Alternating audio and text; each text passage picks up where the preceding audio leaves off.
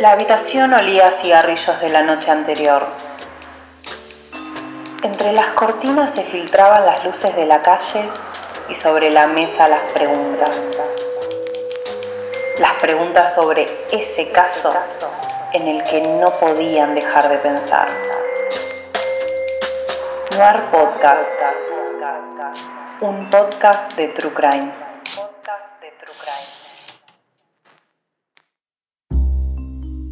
Hola, bienvenidos. Esto es una vez más Noir. Nunca lo vamos a pronunciar bien, pero Noir. Para mí Noir. Hola Euge, ¿cómo estás? Hola Debo, ¿todo bien? ¿Vos qué contás? Que mm, amo a la madre Rusia porque me pude vacunar. Felicitaciones, amiga. Muchas gracias, espero que vos pronto te vacunes. En eso estamos. Y gente, el que nos escucha, si tiene la posibilidad, vacúnense. Re. Vacunémonos. Así salimos de, este, de esta guerra mundial Z. Sí. Sean responsables. Aviso de salubridad dado. Sí. Comunicado. Fin del comunicado. Fin del comunicado. ¿Vamos a los bifes así de one o querés contar algo, algo más? creo que lo más interesante de mi vida hasta el momento fue que me vacuné. Bueno, bueno, es un montón igual. Está buenísimo. Yo a ver qué es lo interesante de mi vida.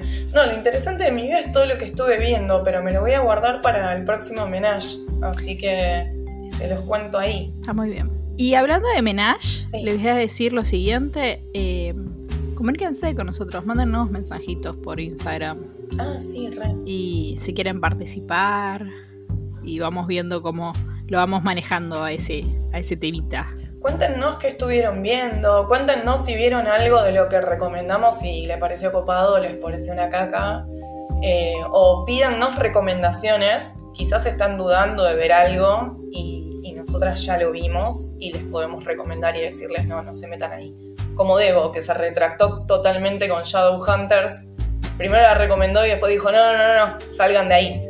Así que es posible hacer ese ida y vuelta. Así que nada, escríbenos las redes ahora las, las van a escuchar al final del EPI, pero se las podemos recordar que es no ir. Punto podcast. Sí, punto podcast. Yo siempre tengo unos problemas con las direcciones. Yo no me acuerdo ni mi dirección de Instagram. bueno, pero sí, escríbanos y cuéntenos qué onda. Contéstennos las historias en. Si quieren sugerirnos casos, quizás algún caso que tengan ganas que cubramos, que hablemos. Es re por ahí. Así que los queremos escuchar, los queremos leer cuéntenos, comuníquense, tipo Ouija, comuníquense desde el más allá. Que nosotros en nuestro próximo homenaje abrimos la tablita de Ouija y los vamos como sintonizando. Nos invocamos. Claro, porque el tema es así. Esto va a tener el formato este, van a ser episodios no ir, que son los, los de los casos, que salen todos los lunes, por medio, y lunes por medio sale también los Menage a Trois, que otra vez seguramente lo estoy pronunciando para el culo, pero bueno, la idea es que Menage a Trois habla de tres y por ahora somos dos, así que la idea es que ustedes sean el tercero. Así que empiénsense a sumar. No, no hace falta que sea sexual, quédense tranquilos. Y sí, que sea consensuado, chicos. Tal cual. Bueno, Diego, ¿qué, nos tenés para hoy? Porque yo estoy muy ansiosa con este caso. Eh, vamos al meollo. Vamos a hablar de Henry Lee Lucas. Voy a hacer como un ping-pong entre porque tiene una serie en Netflix que se llama Asesino Confeso. Y el caso real, lo que uno puede ir investigando de periódicos. O sea, que hiciste una investigación, viste la serie, pero aparte tenemos data, o sea, tenemos, dijo el mosquito. Eh, tenemos data. Vos buscaste data que no estaba incluida tampoco en el documental. O sea que tenemos cosas que, me vas a sorprender. Porque yo tengo la data del documental, ¿no? Tal cual. Sí, sí, sí. Vamos a realmente hablar de ciertas cosas que en el documental no estaban, que a mí me quedaron como H's abiertos, entonces preferí hacer como una, un doble chequeado, quien dice, ¿no? Lo primero que se pregunta la serie, o lo primero que plantea la serie que es Asesino Confeso, que está en Netflix, es Henry Lee Luca, asesino en masa.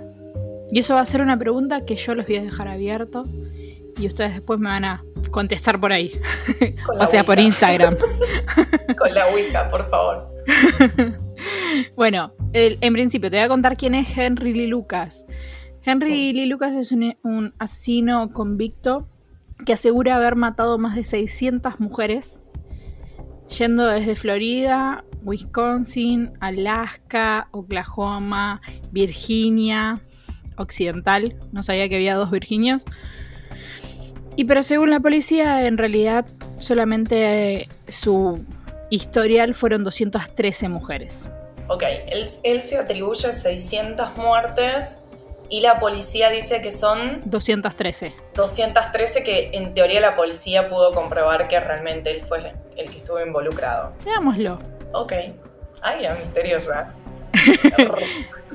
Henry Lucas nace el 23 de agosto del 36. Es un hijo no deseado. Ya arrancamos. De un padre maltratador, tanto física como psicológicamente. Ambos padres lo abusan Sí. eh, físicamente y psicológicamente. Pierde un ojo a causa de ese abuso. No es que pierde el ojo, sino que es como que le, le rompen Nervio o algo y, y por eso le queda el párpado ese caído, caído. ¿no? Que tiene. Exactamente. En realidad no fue el golpe, sino el descuido de los padres, porque eso fue causado, eh, le queda el párpado así por la infección que le agarró luego de la golpiza. Ah, ok. Bueno, sí, negligencia everywhere. Sí, tal cual. Como dije, él nació en el 36, en el 50 pierde al padre, el cual muere borracho en el medio del bosque y le encuentran por estar ebrio, se queda dormido, que hay una terrible nevada y el tipo claramente muere. Ah, se frizó, se congeló. Sí, se Por- por ha congelado. chorra. Sí, sí, sí, por, por borracho se quedó dormido y nada. Se murió en el medio del bosque y lo encontraron ahí, muerto. Bueno, queda cuidado de la madre, la madre no lo quería, más allá de los maltratos físicos y todo eso, no vamos a jugar a nadie, la madre fue prostituta y lo que hacía era obligarlo a ver cuando ella trabajaba, Bueno, eso sí es completamente reprochable. totalmente. Bueno, luego de la muerte del padre, él empieza como a vagar, a empezar a, a- a robar, Sí, abandona la casa y. y ahí empieza a pasar, nada, instituto a instituto. Ah, o sea, lo sacan de la casa en algún momento, tipo, interviene la justicia y lo sacan de la casa y lo mandan No. al instituto, o, No, no, o como comete Él- crímenes termina metido en institutos de menores. Exactamente, él termina, termina de instituto en instituto en realidad porque él empieza a cometer robos menores y a medida que se le fueron sumando las pequeñas causas se hizo como una gran causa y terminó en institutos. Bueno, luego de esto, de, de salir de los reformatorios, Sí. vuelve a la casa en el año 60. Ajá. En su momento está en, en Virginia, en este caso la madre está viviendo en Michigan. En el 60 es cuando mata a la madre. La madre se llamaba Viola Lucas. O sea, mata a su propia madre. Mata a su propia madre. ¿Sabemos cómo? No, en realidad sí dicen como que el chabón la descuartiza, que tiene relaciones con la cabeza. Eso dice él, ¿no? Eh, en una declaración, pero después traté de buscar y es como que lo, lo dice una sola vez y mm, medio que la fuente no me gustó. Bueno, pero también nos da una pauta, ¿no? Como que a veces Tal dice cual. una cosa y después Sí, dice después otra. Tal cual. Ok, Bueno, cuando mata a la madre, es que esto fue en, en el 60, sí. la mata porque según el relato de él, más allá de todo cómo la cometió, dice que eh, fue tras una fuerte discusión, la madre ya grande y le exigía que él la tenía que cuidar. Y él consideraba que luego de todo el maltrato que había sufrido, no, no consideraba que la tenía que cuidar. Entonces la mató, tipo, solucionó. Igual él dice que la mató, no sé qué, pero al momento del juicio, él dice que la degolló, la, la acuchilló y un montón de otras cosas, pero los peritos dicen que murió de un paro cardíaco. O sea, Así que no lo sabemos en certeza. Bueno, en ese momento pasa 10 años en la cárcel, dentro de la misma cárcel pasa por el pabellón psiquiátrico y cuando es liberado, wow, wow, wow, wow, wow, wow, wow.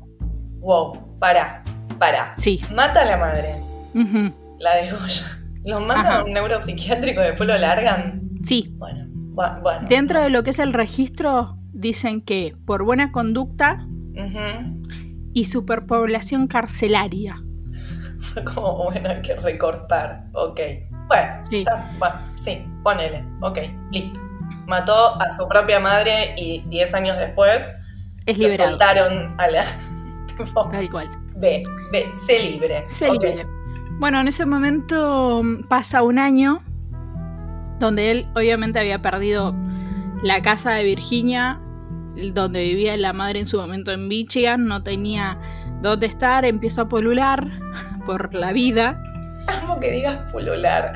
Igual expliquemos qué es pulular. Primero para los centennials, hay alguno escuchando, y para gente de otros países.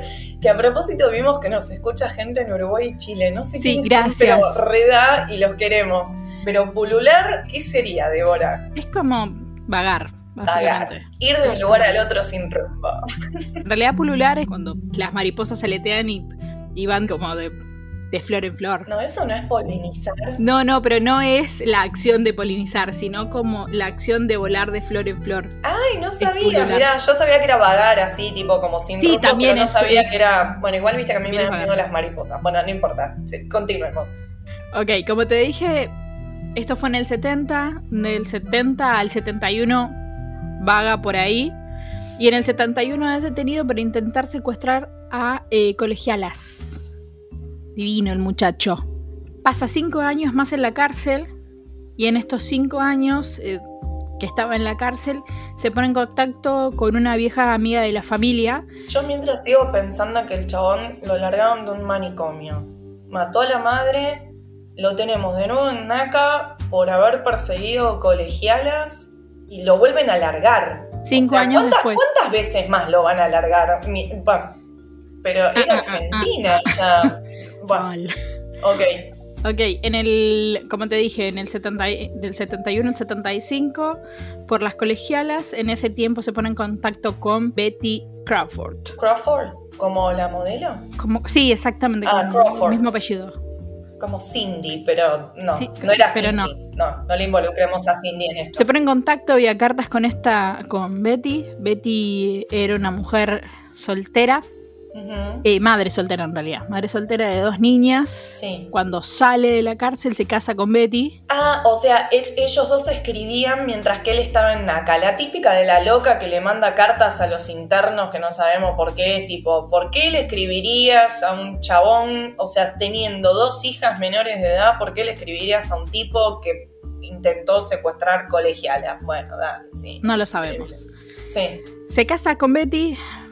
Como dije, Betty es una madre soltera que tiene dos hijas. Se casa con Betty, se va a vivir con Betty.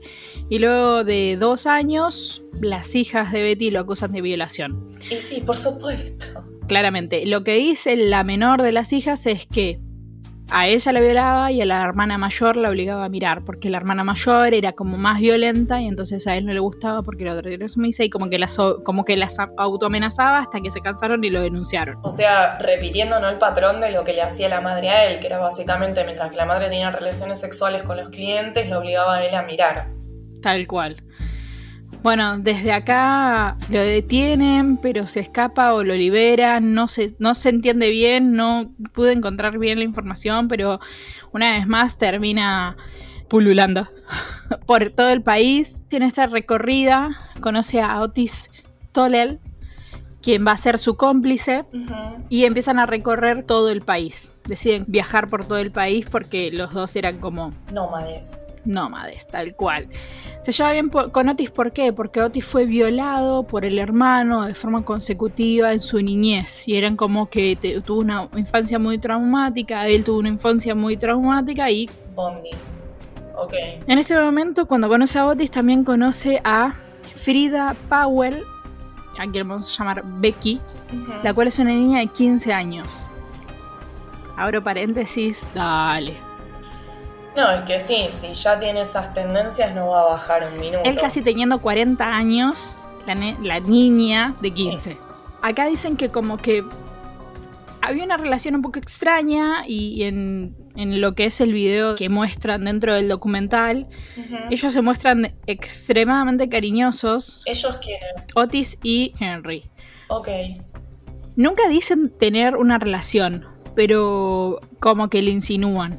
Sí, yo noté un homo erótico ahí. Sí, inclusive Otis dice en un momento, en, un- en una como conferencia o, o declaración, Sí. dice que como que donde baja Henry él va a seguirlo atrás porque grandes amigos y no sé qué, como una Sí, pero igual para mí hay un re homoerótico ahí Sí, latente. o sea, no sé si es correspondido. Yo siento que es más del lado de Otis hacia Henry que de Henry hacia Otis, pero yo siento que hay como una cosa ahí de que me parece que, que él estaba como un poco como enamorado o, o tenía así como No sabemos si fue como correspondido, pero hay como una dentro, inclusive dentro, como digo, dentro del documental se ve como una relación. O sea, si yo lo miro de afuera, son pareja. Sí, sí, sí, sí, sí, por eso te digo, o sea, o- ojo que digo homoerótico, o sea, pero sin ofender a nadie, o sea, no, nada, yo, Obvio. el, que, el que está libre de homoerótico que arroje la primera piedra en este Y nosotros podcast. dos no podemos Pero- decir nada. No, no, no, nadie, nadie puede decir nada, nadie puede decir nada. Somos tipo muy LGTB, plus, Obvio. inclusive. Plus, Todos. más. Sí, con todos, con todas las siglas. Claro, sí, yo también, yo lo noté, pero como que no confirman nada en el... en No. el- a mí se me prendió el gaydar y fue como, Mm. acá hay algo entre estos dos, tipo, Sí, pero totalmente. no, no lo pude confirmar, sí. Espera, y, y Becky, Sí, yo lo que había leído de Becky es que tenía 15, pero que tenía un retraso madurativo que hacía que exacto. pareciera como una nena de 10 años, o sea que Sí, peor. O sea, no solo tenía 15 y era menor de edad, sino que para colmo tenía un retraso, Un retraso madurativo, madurativo. lo cual lo hacía todavía más vulnerable a un tipo de 40 años, tipo predator. O sea, mal. horrible, sí. Bueno, como te dije recién, a través de conocer a Otis, conoce a, a- a Becky. Sí, Después de un tiempo de esta relación, dejaron de viajar y como que se establecieron. ok. En realidad se estableció eh, Henry. Otis siguió viajando. Tenían un auto, un auto amarillo, ok. que con ese viajaban. ¿Y dónde se estableció Henry? En Texas. Con Becky. Exactamente. Exactamente. Luego de esto, hacen una denuncia de una desaparición. ¿Quién hace una denuncia? Un familiar de Becky. Ah, ok, ok. Un familiar de Becky denuncia la desaparición de ella. No, No entendí nada. un familiar. Ok. Un familiar de Becky hace la, la denuncia de desaparición, pero hace la, la denuncia de desaparición de Kate Rich, que es la abuela de Becky. Ok. Bueno, acá empiezan a investigar, ¿sí? Empieza la investigación que es a manos de Phil Ray, que es un Ranger Texas. Como Chuck Norris. Era un Chuck Norris más petizo. Esta persona empieza a hacer la investigación, este, este sheriff empieza a hacer la investigación y se da cuenta de que no solamente está desaparecida Kate, sino que también está desaparecida Becky. Ok, porque cuando él se instala en Texas con Becky, se instala en la casa de la abuela de Becky. Eso es lo que Exactamente. faltó ahí, por eso no Sí. entendía. Ok, Tal ahí disculpame, va. tenés razón. Ok, y entonces de golpe un familiar dice, che, está este tipo ahí y falta la abuela, falta la nieta, Sí, está este pululeando de nuevo en una casa que no le corresponde porque este man no vive ahí. Ok. tal cual. Entonces, bueno, eh, Phil empieza la investigación, se da cuenta de que la desaparición de Becky es tal cual. La- el único conector es Lucas, que es el novio de Becky. Un tipo de 40 años con una nena de 15 con un, un retraso madurativo. más. Tal cual. Entonces lo que hacen es, claramente en parte de la investigación, lo llevan como en calidad de testigo a hacer una declaración donde, sin decirle nada, simplemente lo llaman, él va y empiezan a hablar y cuando empiezan a hablar, la cuestión es que Phil le pregunta si él sabía por qué estaba ahí, él le dice sí, por haber violado mi libertad condicional. Al chabón se le prendió la lámpara. Ah, tipo, moño en la cabeza. Mal. Y él le dice, mm, claro, esto fue en, no sé, cualquier lado. Y le dice, no, no, esto fue en Florida. Listo, marché preso. Obviamente lo detienen. Claro, o sea, el chabón fue en calidad de testigo y se terminó vendiendo solo diciendo de que él, o sea, se entregó básicamente al, al tirarle la data a la policía de que en realidad él rompió Una libertad condicional. la libertad condicional al irse del estado. Porque, Exactamente. O sea, cuando vos estás en libertad condicional no te puedes ir del estado en el que estás. No, tal estaba cual. en él- Texas y él, y él tenía una libertad condicional en Florida. exactamente, la libertad condicional que tenía de Florida era por el tema de las violaciones de, De, las, las dos criaturas estas de la ex mujer. Exactamente. y se regaló. Se Tal regaló. cual. O sea que no, no tenía muchas luces. No, para mí ninguna. Ok. Bueno, en ese momento cuando dice esto, empieza a hablar, a hablar, a hablar, a hablar y divaga, divaga, divaga, divaga, pero nunca termina diciendo lo que realmente necesitaban los Rangers que dijera, que es que él estaba involucrado en la desaparición de tanto de, de Kate como de Becky. Entonces se dan cuenta que al John le gustaba hablar y cómo hacen para que hablara realmente de lo que tenía que hablar, porque le hacían preguntas si él divagaba por cualquier otro lado Claro. lo llevan a la cárcel y lo encierran cuatro días en confinamiento y no puede hablar con nadie. Como no puede hablar con nadie, se cansa luego de esos cuatro días, pide hablar con el Ranger, confiesa, dice que las mató, lleva al Ranger hasta donde las mató. Kate en- lo encuentra en una sola tumba. A las dos. No, a Kate la encuentran en una sola tumba, pero a Becky la encuentran como en dos en tres tumbas diferentes. O sea, como que la desmembró Ok. Fue bastante cruel, hace una confesión, va a juicio por esto Sí. y cuando está en el medio del juicio y lo condenan por estas dos muertes, Claro, porque básicamente, o sea, ni defensa, ni jurado, ni un carajo, porque se declaró culpable, o sea, listo. claram- sí, sí, sí, En sí, el- entonces en es el como más fácil. dijo, soy culpable. Ok. Tal cual, hace esa declaración, ser culpable, te llevo donde están los cuerpos y listo. Sí. Juicio, declaración, culpable y al momento Claro, para, de- para, para expedir se- sentencia al juicio. nada más. Exactamente. Cuando está en el juicio, habla con el juez y le dice que perfecto por estas dos, pero ¿qué pasa con las otras 100 víctimas? Y entonces el juez dice, ¿qué? ¿Qué dijo? Claro, lo, ¿Escuché bien? de oro, tipo los ¿Qué- ojos. qué? claro. Acaba de decir lo que acaba de decir.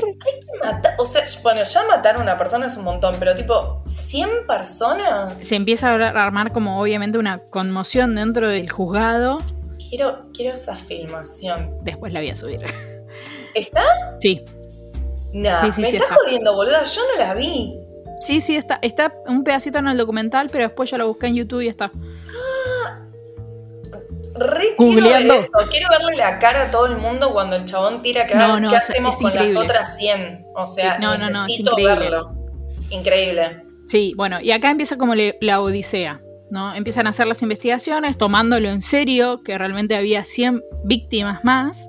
Claro. Entonces, el sheriff, como él tuvo estas víctimas y la manera que él mató a estas víctimas, ata a otras víctimas conocidas que eran los asesinatos de la carretera número 35, que estaban bajo investigación de otro ranger.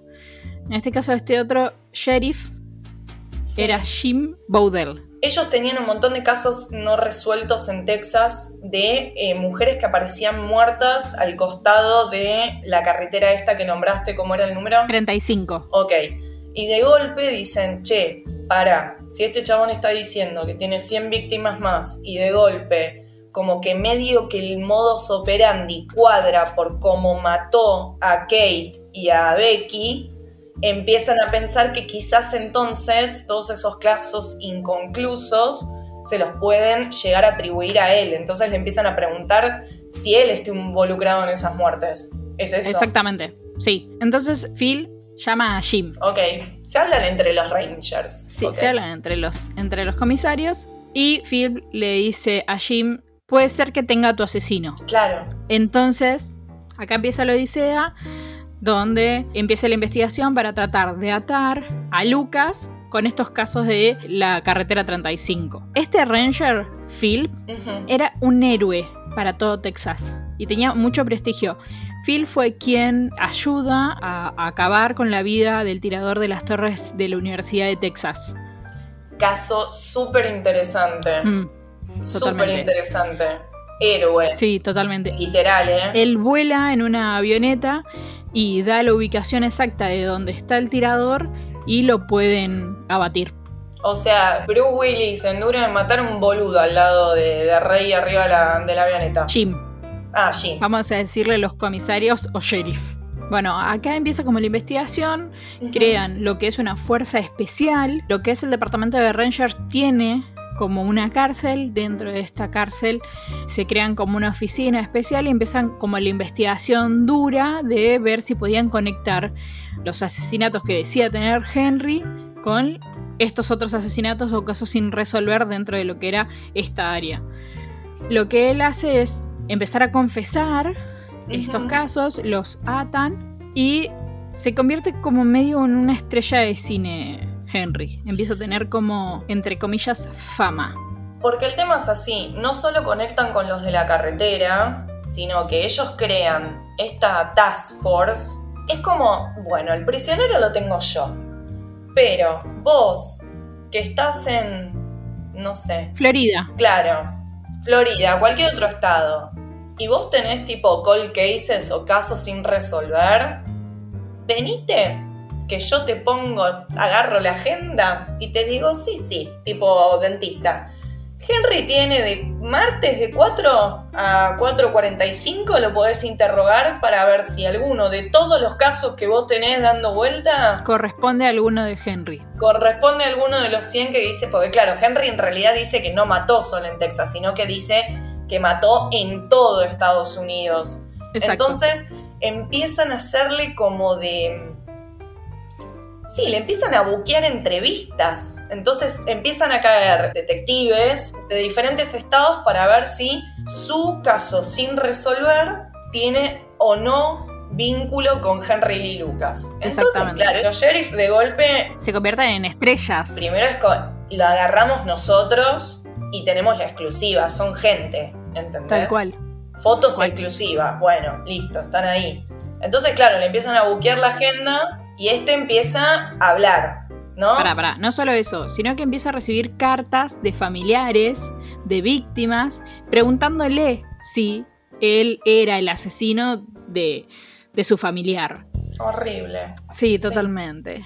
Y en este momento empieza como toda la etapa mística, porque para que él confiese qué pasa, se involucra en una pastora, que era la pastora de la, de la cárcel, quien le llevaba Biblias a, a las las personas presas, básicamente. Sí. Eh, le, servía de guía espiritual a los presos de la cárcel esta donde estaba ahí en Texas. Claro, Clemim era la pastora de la penitenciaría. Y como que en un momento como místico le sobra una Biblia y dice, Dios, dime para quién es esta Biblia. Y cae, cae Lucas y le dice, ah, toma. Él comienza a leer la Biblia y dice que tiene un sueño con Jesús y Jesús le dice que él tiene que confesar y que tiene que confesar todos sus crímenes. Sí. Entonces él le dice a Jesús que no se va a acordar de todos los crímenes. Y Jesús le contesta de que él lo iba a ayudar. Esa fue la conversación que él tuvo con Jesús y la declaró. Para mí soñó con el Mano Santa Olmedo, pero bueno, ya se te va a curar. Totalmente. Totalmente. Entonces, como dijimos, está en la cárcel con los Rangers. Los Rangers hacen carrera a través de los casos que supuestamente hasta el momento vienen resolviendo, adjudicando a los supuestos 100 en principio, casos que él dice tener dentro del juzgado. Aparece Cleming, que es la pastora donde le da la Biblia.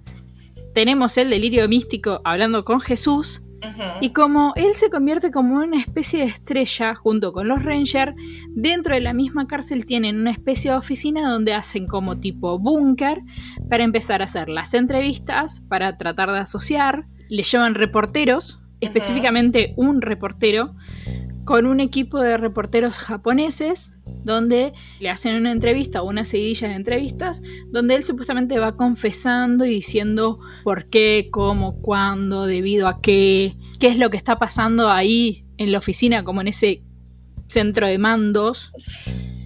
Y vos lo ves y es como bastante loco, como él atiende el teléfono, va mirando un mapa porque ponen un mapa con ganchitos donde supuestamente fue asesinando. Sí. Con toda una planilla con fechas, días, números y localizaciones de supuestos asesinatos.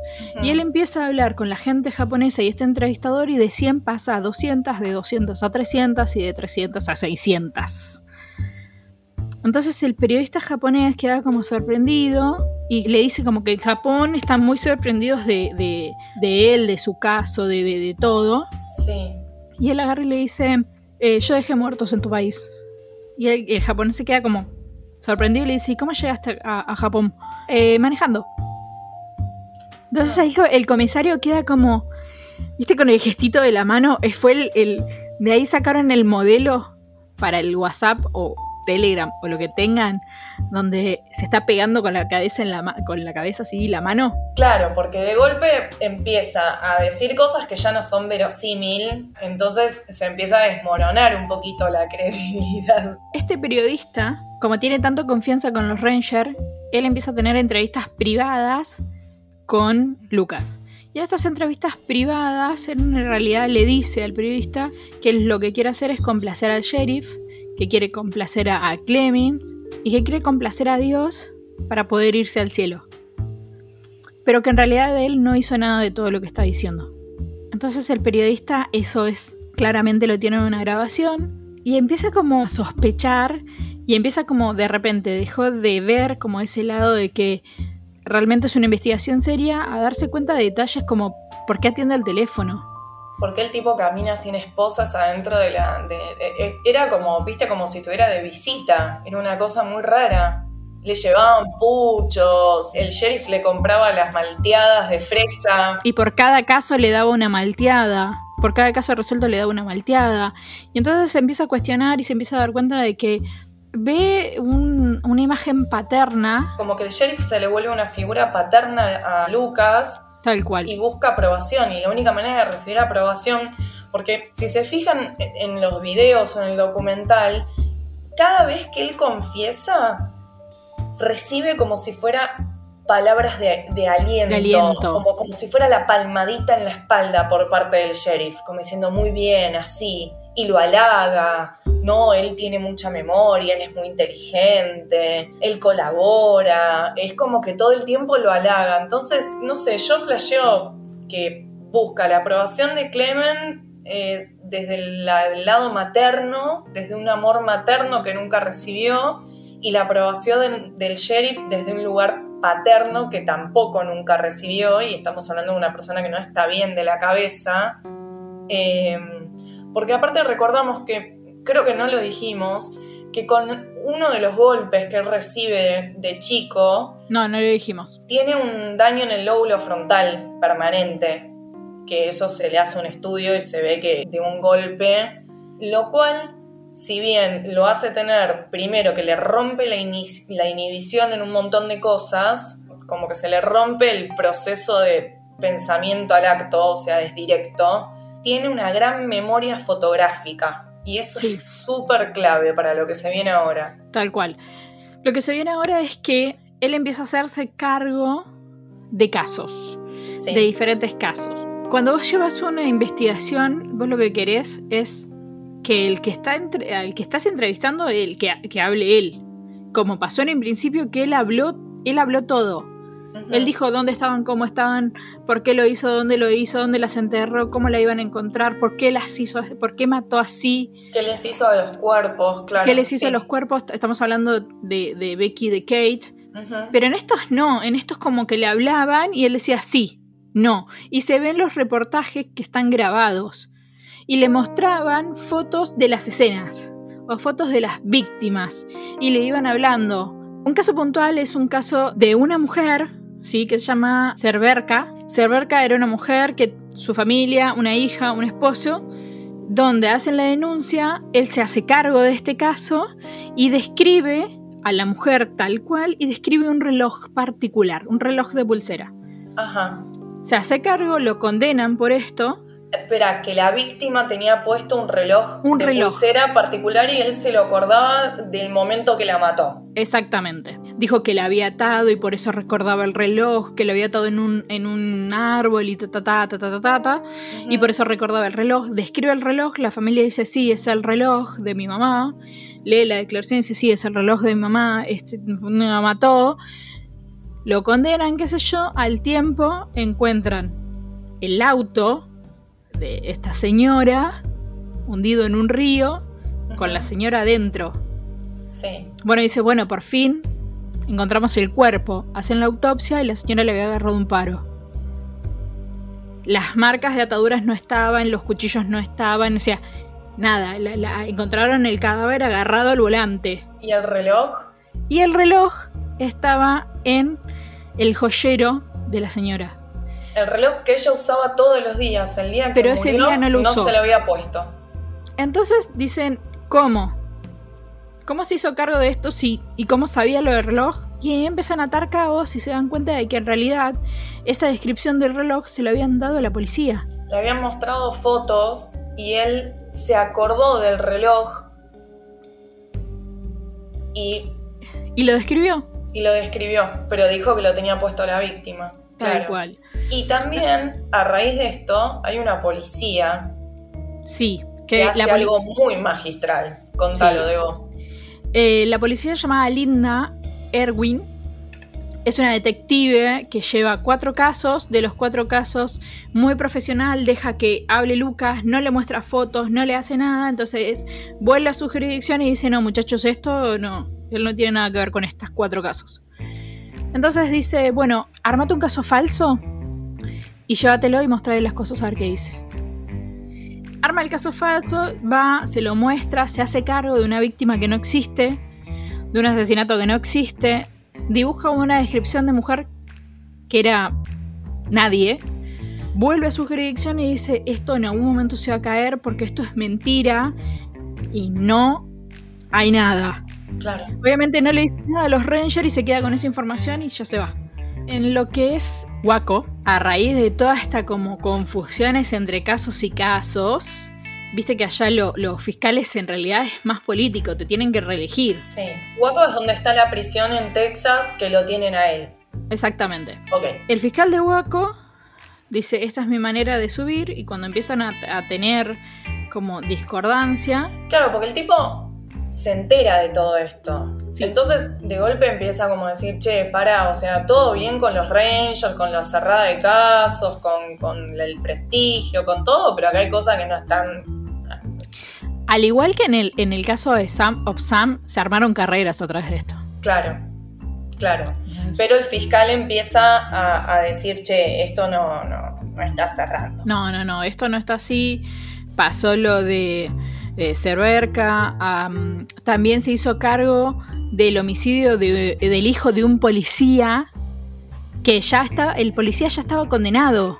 O sea, el hijo del policía ya estaba condenado, había filmaciones, todo, y él se hizo cargo de ese homicidio y el hijo del policía ter- obviamente terminó preso y él con una condena más. O sea que ya para todo esto, ya cuántas condenas, tenía un montón de condenas que se le Tenía como 120 acumulando. condenas. Ya. Ok, confeso. Asesino confeso. Por eso Asesino se llama así confeso. el documental, de hecho. sí. Exactamente. Bueno, el fiscal de Waco, que se llama Bis Feazel o Feabel, esos apellidos yankee, boludo, los odio. No hay un Gómez, un Pérez ni en pedo. Sí, bueno, en Texas es raro porque podría haber, ¿eh? Sí, sí. Bueno, eh, empieza a hacer como una investigación paralela y se da cuenta que en realidad como que no hay conexión, como que hay discordancias, como que los tiempos no dan, se entera de lo que hizo Linda, La policía que le presentó el caso falso. el caso falso, obviamente lo de Cerverca, entonces Claro. empieza como a atar y hace como toda una jugada donde crea un gran jurado y ese gran jurado lo tiene que escuchar solo a Lee Lucas. Y cuando Lee Lucas va frente al gran jurado dice, a mí me están obligando a mentir. Este aquí que obviamente lo separan de los Rangers, empieza como una investigación paralela y a Bis lo que hacen en vez de apoyarlo, el número 2 de lo que era el FBI era el jefe de los Rangers y en vez de apoyarlo lo que dice que es que, lo que él lo que está haciendo es traicionar a la hem- hermandad que hay entre los policías y que en vez de fijarse si es verdad o es mentira todo lo que está pasando, lo iba a investigar a él. ¿Qué hacen? Le arruinan la carrera. Le crean denuncias falsas, lo llevan a juicio, gana un juicio civil, que es el juicio civil más costoso y rompe un récord y tiene el récord Guinness del juicio civil con mayor paga. Todo porque el tipo les está diciendo están haciendo cualquiera y Tal ellos cual. no. Esto cual. es todo posta. Ok. El fiscal obviamente pierde su carrera, empieza a ser como abogado y toma el caso de, de Lee Lucas. Previamente a esto me olvidé de contarles de que el fiscal toma el caso de Lucas porque como se están viendo de que las papas se les están viniendo y se le están quemando, lo acusan de un caso que es el caso de Medias Naranja, que esto fue en Texas, en Dallas, Texas, lo condenan con pruebas irrefutables de que él no había sido, pero él se declara culpable y al declararse culpable lo condenan a muerte.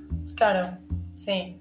Contá, por qué se llama Medias Naranjas el caso. Se llama Medias Naranjas porque encuentran un cuerpo en un como desagote y era un cuerpo desnudo con medias naranjas y no tenía ningún tipo de identificación. O sea, no se sabe quién es. Claro, entonces le decían medias naranjas, al caso. Y él dice que, que se declaró culpable porque él lo que quería hacer era un suicidio legal, por decirlo de alguna manera. Claro, él básicamente lo que empezó a decir es, hice de todo, hice de todo, hice de todo, hice de todo, y este, que era un caso de pena capital, porque es en Texas, básicamente que sabe que lo van a condenar a muerte, se lo atribuye, y la explicación de él que sale sonriendo de la corte, le dicen, pero ¿por qué? Porque conseguí lo que yo quería, porque me quiero, yo lo que quería era morirme y ahora tengo un suicidio legal. Como él no, en realidad no se iba a suicidar, sino que lo iban a matar, era lo que decía, era como que estaba pagando sus pecados y como pagaba sus pecados iba a ir a poder ir al cielo y irse con Becky porque realmente había sido la persona que lo había amado. La única persona que lo había amado era Becky que se arrepentía de haberla matado. Claro, porque recordemos que según la religión, si vos te suicidas, no tenés derecho a ir al, paraíso. Al paraíso. Cuestión es que, como le arruinan la carrera al fiscal, Henry vuelve a manos de los Rangers. Los Rangers lo acusan por medias naranja. Consigue la condena a muerte.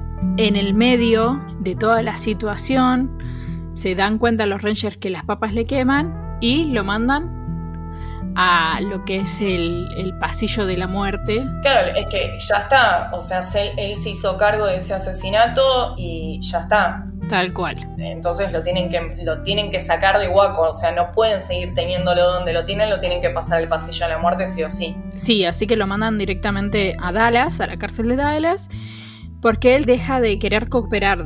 Entonces el fiscal quien había perdido su carrera a causa de esto, lo toma como cliente. Lo intenta defender y en el medio de esa como defensa empieza como una investigación donde él le dice, mira, yo no maté a Becky, que está viva. Y le cuenta como una historia de que lo abandonó en una estación de servicio y se metió en un auto, en, en un camión y se fue. Y el tipo entonces le cree y lo empieza a investigar. Lo investiga, lo investiga, lo investiga, aparece Becky. Ok. Le hacen un polígrafo, sí. Le hacen un polígrafo, da positivo, como que está, como que era bien. Como, entonces, como que era verdad, que era ella. Tal cual. Porque entonces, lo que, a Becky le decían Becky, pero se llamaba de otra forma. Frida Powell. Ok. Entonces aparece, le hacen el polígrafo, le da ok. Le dice a los Rangers, bueno muchachos, no pueden darle la pena capital porque no, o sea, está viva. Y empiezan como estos, estos casos y estos rumores de que no lo puedes matar porque hay duda, no lo puedes matar porque hay, duda, hay una duda razonable, hay una duda razonable, bueno, empieza a tener como presión. ¿Quién tiene presión? Tiene eh, presión de, sacarle esta pena el gobernador de Texas. En ese momento el gobernador de Texas, después de eso fue presidente, que es Bush, hijo. Claro, porque es el único que te puede hacer el perdón. En Texas, si estás condenado a muerte, el único que te puede perdonar no, que te perdone y te vas a tu casa, sino que te perdona y pasas el resto de tu vida en, la cárcel, es el gobernador. Ahí está, y en ese momento era Bush. Exactamente. Pero los Rangers, como quieren como mantener su prestigio, le dicen, bueno, lo que vamos a hacer es que ella declare ante un juez que es Becky Powell. Claro, tipo bajo juramento. Bajo juramento, exactamente. Entonces, Fi, eh, va y le dice, a Becky, mira, te van a hacer declarar bajo juramento si esto no es real, vos vas presa por falso testimonio. Claro. Porque en el medio le piden un ADN. Este aquí que esta mujer no era Becky. no era Frida Powell, era una loca que era perteneciente a la iglesia. Sí. ¿A qué iglesia? a la iglesia de los fin de los tiempos, que era el proceso. De la, la- la- la iglesia de, Son of Sam. Sí. Exactamente. Que en realidad lo que quería hacer era que él tenga su libertad. Y lo intentó hacer, lo mismo intentó hacerlo con Charlie, Con Charles Manson, el señor Charles Manson, sí.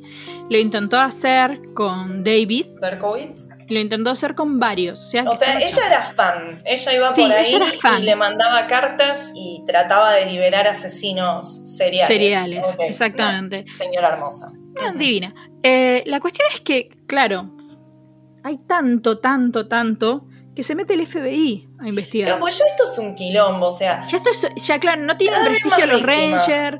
El fiscal que no era fiscal después terminó siendo abogado del, del, del preso, presunto asesino. claro, pero de también lo 600 persiguen y él también denuncia, entonces mete al FBI porque dice que los Rangers están encubriendo el hecho de que están diciendo de que en realidad este tipo hizo todo esto, pero en realidad no hizo un carajo porque no tienen pruebas y que las pruebas se las están alimentando. Entonces él en su locura, por momentos te dice, sí, las maté a todas, después en privado el periodista le dice, no, no maté a ninguna. Después entra a un juicio, dice que mató a alguien y cuando sale dice, no, yo lo que quería era la muerte para irme con Becky al cielo. Después dice que Becky no está muerta. Después aparece Becky, Becky no es Becky. Esto es un de- esto es una novela Esto es una mexicana, novela boluda. mexicana. Esto es Sí, una totalmente. novela. Esto es María del Mar, un poroto. Sí, le falta el perro que le habla y es tipo Marimer. bueno, la conclusión es que se termina metiendo el FBI, el FBI termina siendo como, como prestador de, de- de- de vamos a aclarar esta situación, pero también como que prestan servicios sí. y empiezan a decir como que no, comedias naranjas no daban las fechas. ¿Por qué no dan las fechas? Explica, explica cuál es el meollo de por qué no dan las fechas. Porque él estaba en Florida trabajando y el rastro en papel que él deja es que cobra cheques, trabaja, como que tiene muchos movimientos y no daban los tiempos. ¿Los tiempos de qué? Para decir que estás matando a 70.000 kilómetros eh, del otro lado de Estados Unidos. Tal cual, había mucho tiempo entre donde ocurrió el asesinato, donde fue cuando está fechado el asesinato, él estaba cobrando un cheque en Florida. Claro, es como que yo, yo diga que, que maté a alguien acá en Buenos Aires el, no sé, el, el- el- el 8 de enero, por decir algo, y yo el 8 de enero estoy en Córdoba cobrando un cheque. O sea, no hay, no hay forma. ¿Cómo hago para estar en Córdoba y en Buenos Aires al mismo tiempo? Tal cual. no hay chance. Entonces empiezan a atar, se empiezan a dar cuenta todos estos asesinatos que tienen ahí con, con- con- con los pins en el mapa. El, el periodista también que, que le hacía estas... El periodista que le hacía estas notas, que él le Sí. termina diciendo que en realidad no había matado a nadie de toda la gente que él decía, empieza también a ayudar a este fiscal a atar estos cabos y a presentarle al FBI y decirle, loco, fíjense que el tipo está diciendo que tal día mató a tal persona en una punta del país. Es como que yo te diga, maté a alguien en Ushuaia y en realidad yo estaba en Jujuy ese día. O sea, cual. no hay forma. ¿Cómo voy para ir de Jujuy a Ushuaia en un día? Y el Y- tipo se movía en auto porque no Sí. tenía dos mangos, o sea, no es que se podía tomar un avión. Y aparte, recordemos que Estados Unidos es Inmenso. inmenso, o sea, las distancias son inmensas. No es como acá que, por ejemplo, en micro desde Buenos Aires tardás 24 horas hasta Bariloche, ponele, ¿entendés? Allá, o sea, aún Tardás volando, por ejemplo, de Texas a Chicago, es un vuelo de cabotaje de 5 horas. Y es Es lo que tardás manejando Mar del Plata, ¿entendés? O sea, Sí. es, es inmenso. Los que están ayudando del FBI son, recordemos que el FBI tiene como una sección especial que trata eh, asesinos seriales y dice que él no tiene patrón. Entonces como que no correspondía. O sea, su patrón es que no hay patrón.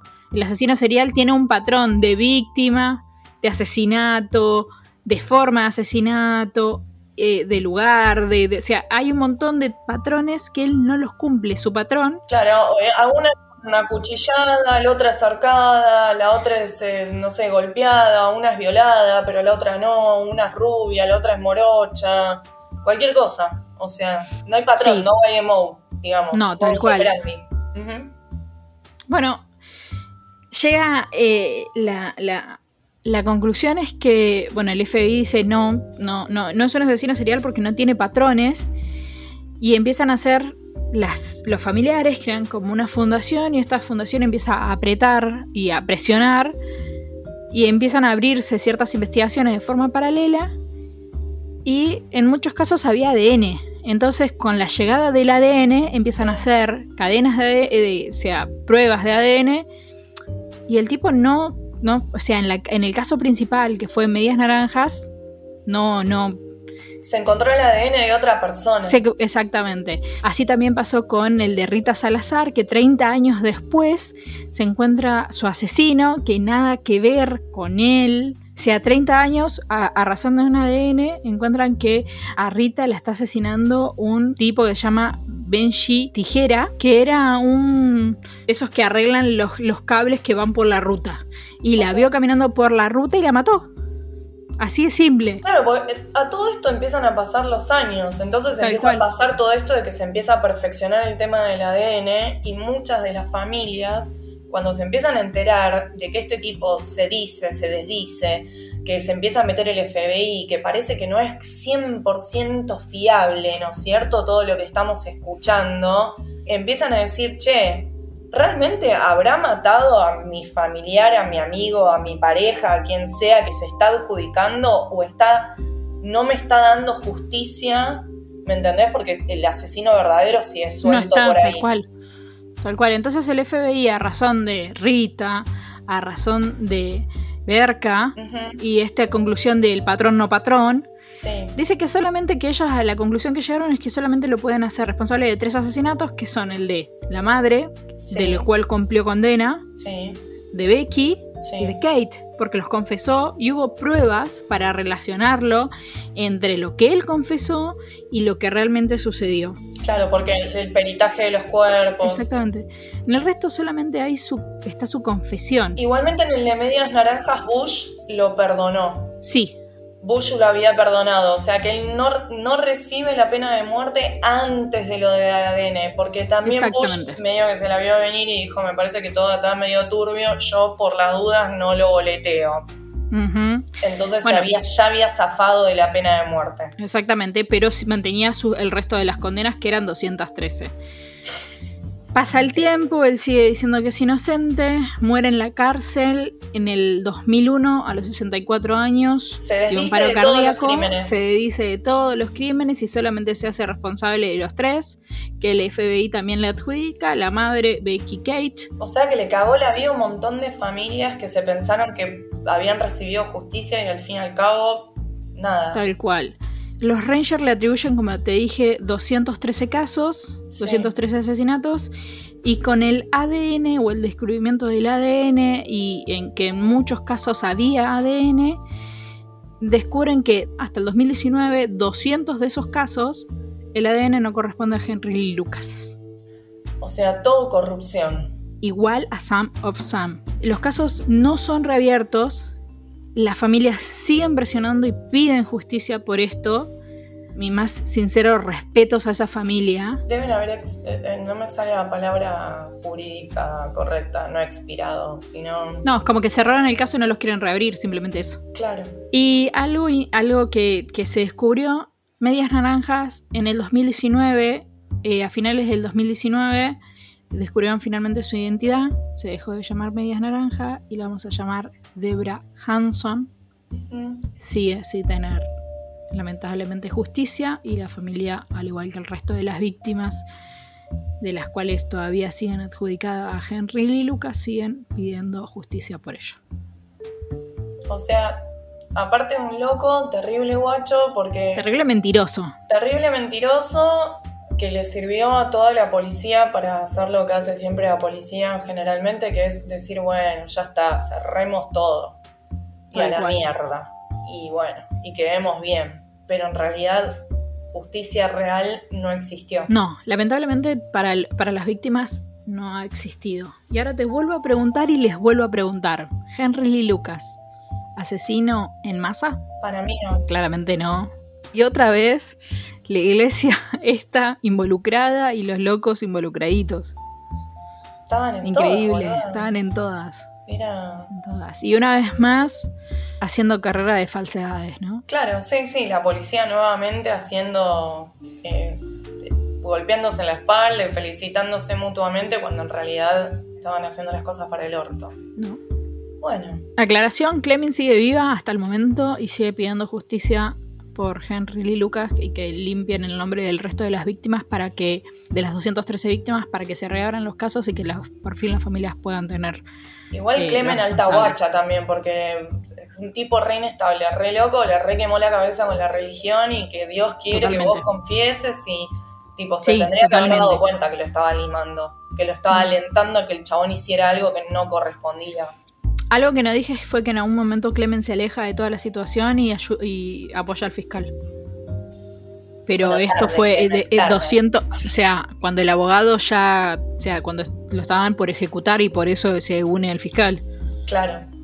O sea, bueno, ¿te gustó? A mí me gusta mucho una parte del documental eh, que, que el chabón está. eh, es- llevan. Lo están llevando, porque en realidad él no llevó a nadie. Lo están llevando a un lugar, en teoría, de uno de los asesinatos. Y, y el chabón está con un pucho en la mano, con unos lentes de sol. Y está firmando un papel que es básicamente el, el sí soy culpable de esto. Y parece que está firmando un autógrafo. O sea, es increíble esa imagen. A mí me hace acordar el- una imagen muy vieja, muy, muy vieja, de una película muy, muy vieja de... Eh, ¿Stallone es el que hace Rocky? Sí, Bueno, hay una película que se llama Cobra, creo. sí, Una serpiente, no importa. sí. Eh, que él es, es una escena exactamente muy parecida, que él está con los lentes grandes de policía, la chaqueta, no, una camisa, con el cigarrillo en la boca, fi- firmando algo, y es igual, igual, Ay, busquémoslo y igual. hagamos un, un paralelo Hacemos para un en meme. Instagram. Es mal, sí, la tengo que buscar. Pero Bueno, increíble. mentiras, asesinatos y corrupción en este caso. Sí. Fue un poquito más largo, gracias por la paciencia. Sí, les encanta. Fue emocionante igual investigarlo. Y en algún punto, siendo muy sincera, ojalá todas las familias tengan justicia. Sí. Creo que Henry Lee Luca pagó por las tres muertes que debía pagar. Y en algún momento cuando, de su niñez me dio mucha pena. Sí, bueno, la mayoría de los, no, no todos, ¿eh? No todos. pero la mayoría de esta gente, eh, por eso hay que cuidar a las infancias. Sí. Porque ¿Será después deseado o no será? Es así de simple. Después quedan retocados los pibes. Sí, sí. Bueno, este, me gustó. Me gustó este caso, me gustó el documental. Me pareció Mírenlo. interesante. Mírenlo, si les interesa. Este, hay datas que, que- que acá tiro Debo que no estaban en el documental. Y bueno, nada, los esperamos para, para el próximo. Para el próximo homenaje y, y hablaremos de algunas falopas. No sabemos de cuáles. Tal cual. Capaz somos tres. Ay, capaz, ay, es verdad, capaz somos, capaz es un menage a trois Somos tres. Capaz. No prometas cosas que no cumplís, Débora. Por eso dije capaz. un placer, gente, que nos hayan escuchado. Gracias por la paciencia. Fue un poquito más largo, pero un placer. Bye.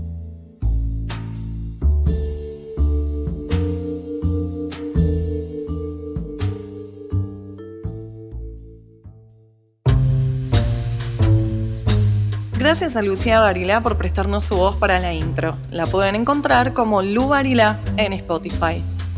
Gracias por la edición a Lautaro Luna Day. Lo puedes encontrar en Instagram como Lautaro Luna Day Música, todo junto. Y a nosotros nos puedes encontrar como noir.podcast en Instagram.